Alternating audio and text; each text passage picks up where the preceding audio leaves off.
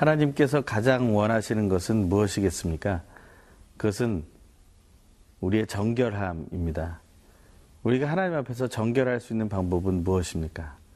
그것은 하나님의 말씀을 믿고 의심하지 않으며 그 말씀대로 또한 순종하는 것일 것입니다. 하지만 우리의 삶은 그렇지 않습니다. 사실 우리는 정결하기 원하지만 그것을 날마다 기도하지만 사실 우리는 더러운 세상 속에 살고 있기에 우리는 쉽게 그 정결함을 잃어버리는 것을 경험하고 있습니다.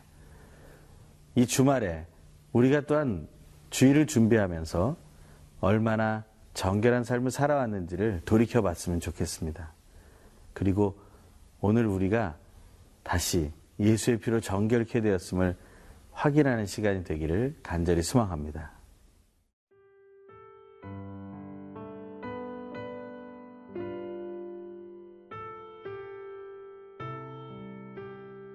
민수기 5장 1절에서 10절 말씀입니다. 여호와께서 모세에게 말씀하여 이르시되 이스라엘 자손에게 명령하여 모든 나병 환자와 유출증이 있는 자와 죽음으로 부정하게 된 자를 다 진영 밖으로 내보내되 남녀를 막론하고 다 진영 밖으로 내보내어 그들이 진영을 더럽히게 하지 말라. 내가 그 진영 가운데에 거하느니라 하심에 이스라엘 자손이 그같이 행하여 그들을 진영 밖으로 내보냈으니 곧 여호와께서 모세에게 이르신 대로 이스라엘 자손이 행하였더라.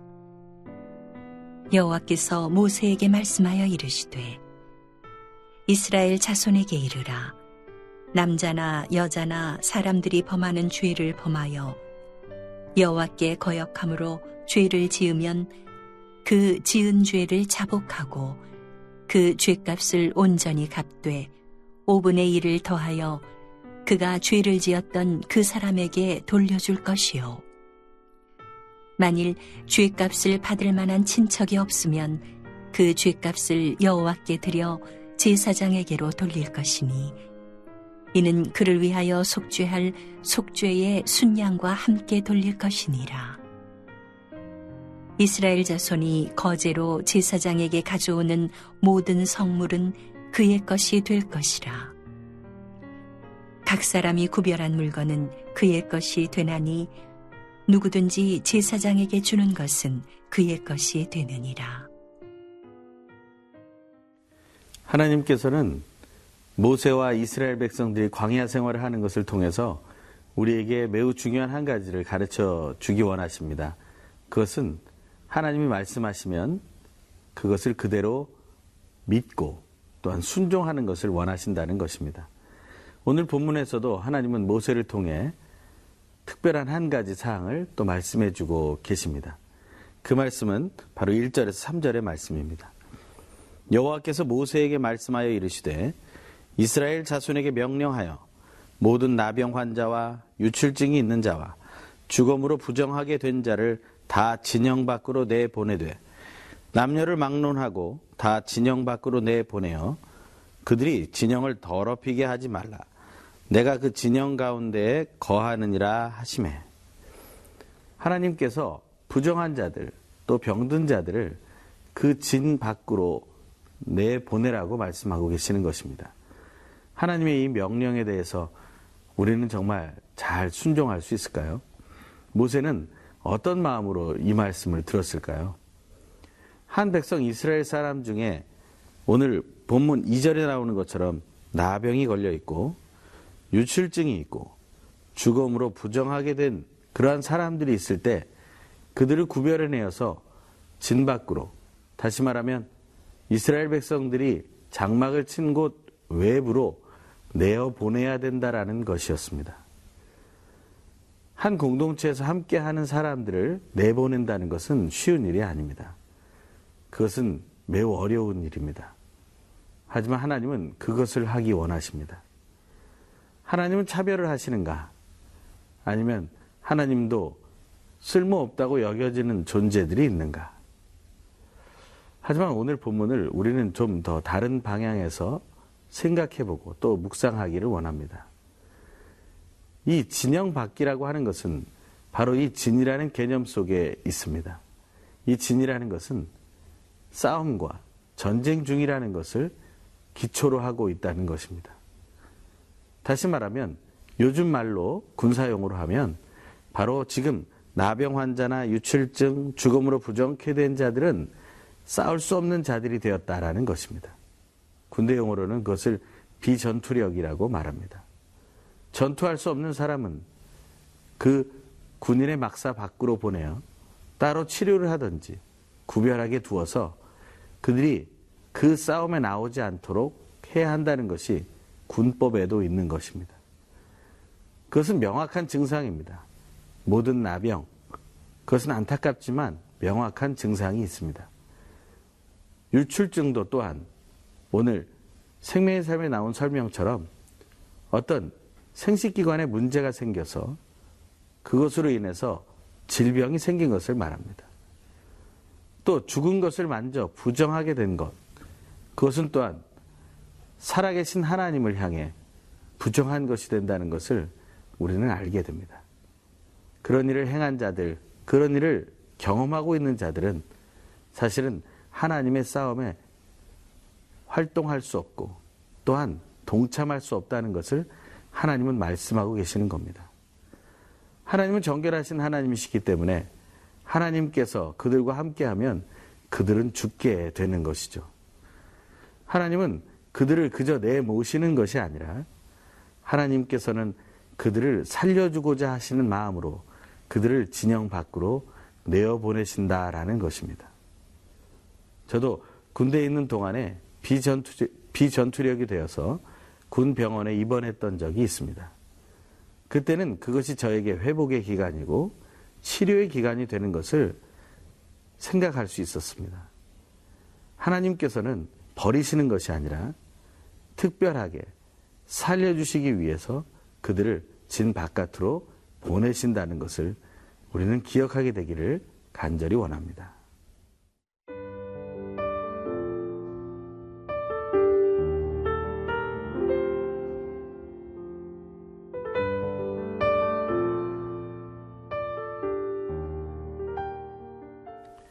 모세는 하나님의 명령대로 그대로 실천하는 것을 보게 됩니다. 오늘 보면 4절입니다. 이스라엘 자손이 그같이 행하여 그들을 진영 밖으로 내보냈으니 곧 여호와께서 모세에게 이르신 대로 이스라엘 자손이 행하였더라. 하나님 앞에서 이스라엘 백성은 구별된 백성이고 또 하나님의 군사로 세워진 백성들입니다. 그들은 언제나 하나님의 뜻을 따라 싸움에 나갈 준비가 되어 있어야 하는 것입니다. 그것을 위해서 가장 중요한 것은 정결함이었습니다. 우리는 오늘 그 말씀을 기억하며 정결함을 기도해야 할 것입니다. 다윗이 기도했던 것처럼 내 마음에 정한 마음을 창조해 달라고 그렇게 기도하는 것을 우리는 날마다 반복해야 할 것입니다. 그것은 그저 의리 행하는 기도가 아니라 정말 간절히 원하는 기도로 하나님 앞에 나가게 되기를 간절히 소망합니다. 오늘 본문 뒷부분에서는 또 하나 하나님 앞에서 우리가 정결해야 하지만 그저 육체적인 정결함 뿐만 아니라 하나님을 거역하는 죄악을 저질러서는 안 된다는 사실, 그 죄악을 저질렀을 때는 또한 하나님이 원하시는 방식대로 돌이켜야 한다는 사실을 말씀해 주고 계십니다. 5절에서 8절의 말씀을 읽겠습니다. 여호와께서 모세에게 말씀하여 이르시되 이스라엘 자손에게 이르라. 남자나 여자나 사람들이 범하는 죄를 범하여 여호와께 거역함으로 죄를 지으면 그 주인죄를 자복하고 그 죄값을 온전히 갚되 5분의 1을 더하여 그가 죄를 지었던 그 사람에게 돌려줄 것이요.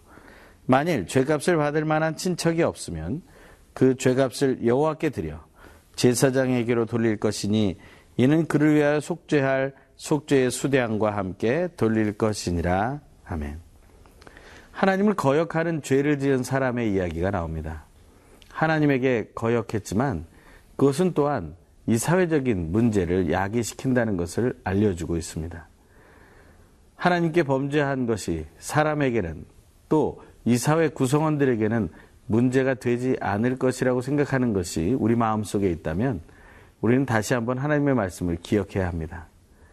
하나님의 뜻을 거역하고 그것으로 인하여 죄를 짓게 되면 우리가 함께하는 사람들과 그 관계 속에 문제가 생기게 되고 그것 때문에 피해를 입으며 고통받는 사람들이 생겨난다는 것을 우리는 기억해야 할 것입니다.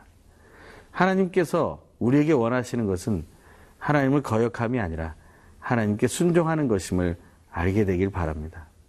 하나님을 순종하는 사람들이 모여 함께 예배할 수 있다면 또 하나님을 순종하는 사람들이 모여 함께 사역할 수 있다면 그것은 하나님께서 가장 기뻐하시는 일이 될 것이라 확신합니다.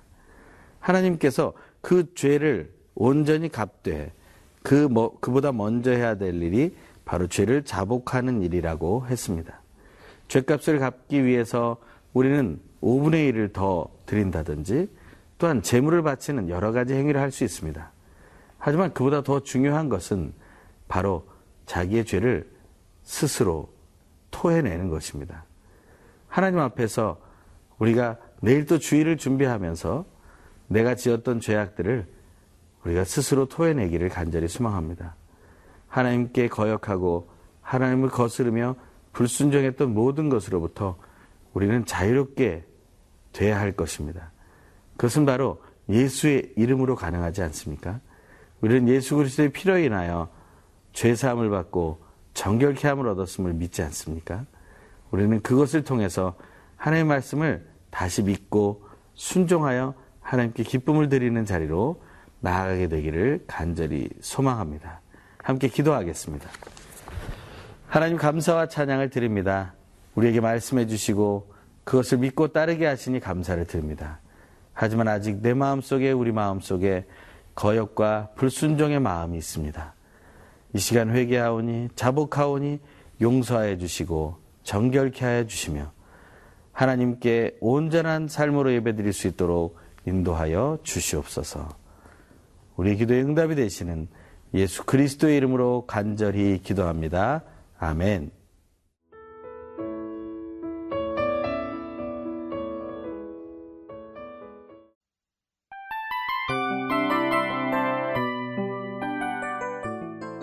이 프로그램은 청취자 여러분의 소중한 후원으로 제작됩니다.